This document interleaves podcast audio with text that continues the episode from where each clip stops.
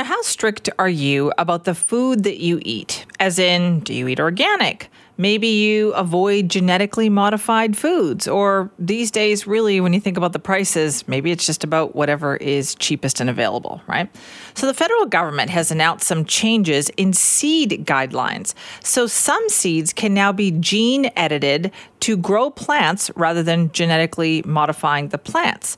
Now, for organic farmers, this means they have concerns about this. Like, will a farmer know which seeds have been edited? And what does all of this mean for consumers, right? So, we had a chance to talk to Marie Claude Bibeau, who is Canada's Minister of Agriculture and Agri Food, about what these new rules are. And here is some of what we learned.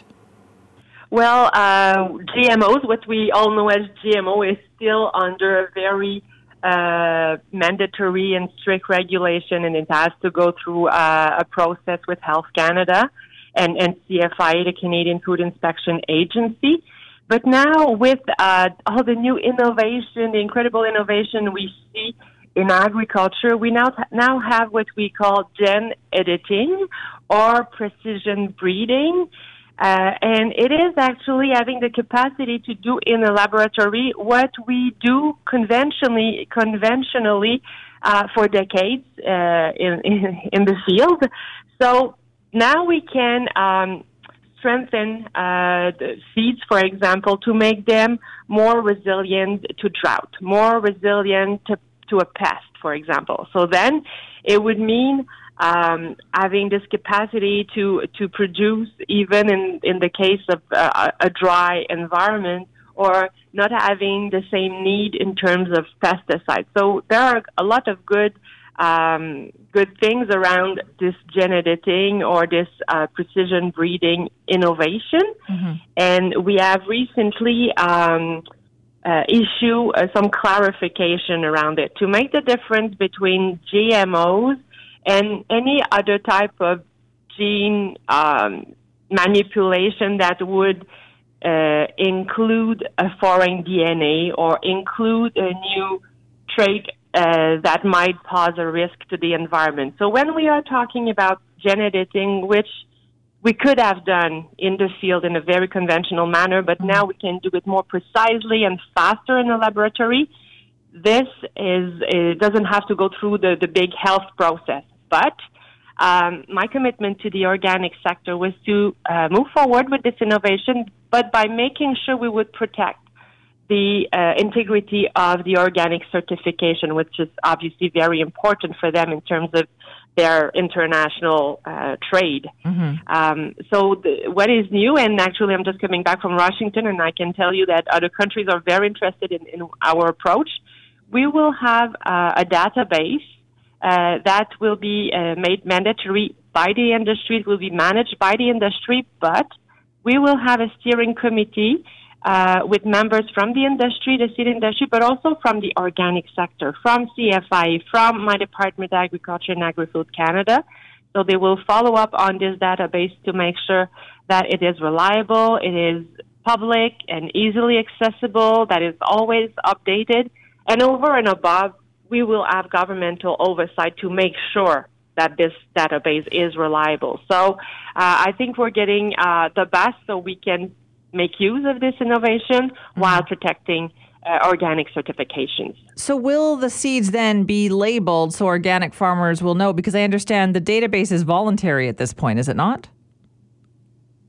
It is well. Actually, the industry will make it mandatory because um, they they have been working closely with the organic sector on this path, uh, and it's a matter of transparency. Uh, it's not a food safety issue. I just want to make me be clear. It's not a food safety issue. It's a worry around the uh, integrity of a certification.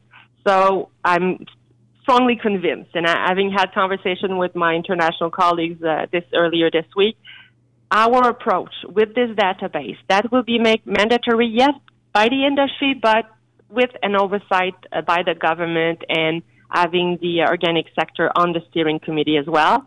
It will be a reliable database, so farmers will be able to know if the seed has been generated or not.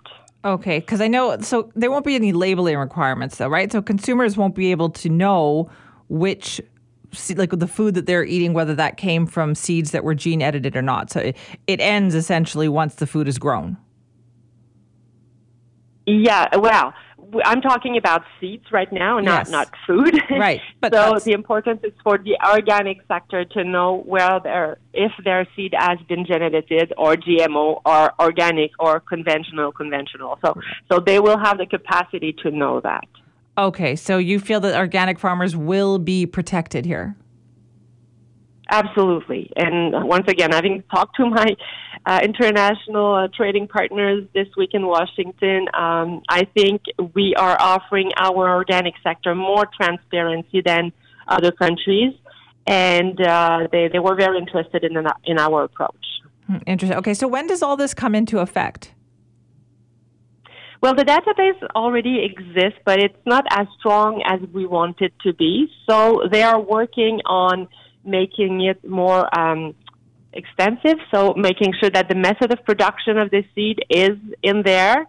Um, so they are working. Uh, Seed Canada is working on the database now, uh, and one and we don't have any gen edited seeds on the market yet.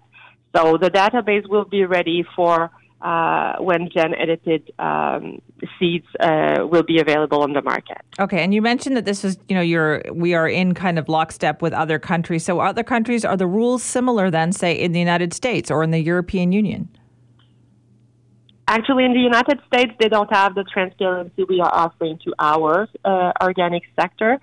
Um, in the EU, uh, they they have a stronger approach, or but it's not based on science. It goes over and above, uh, and and this is a challenge that we have with them in terms of, of trade with the EU.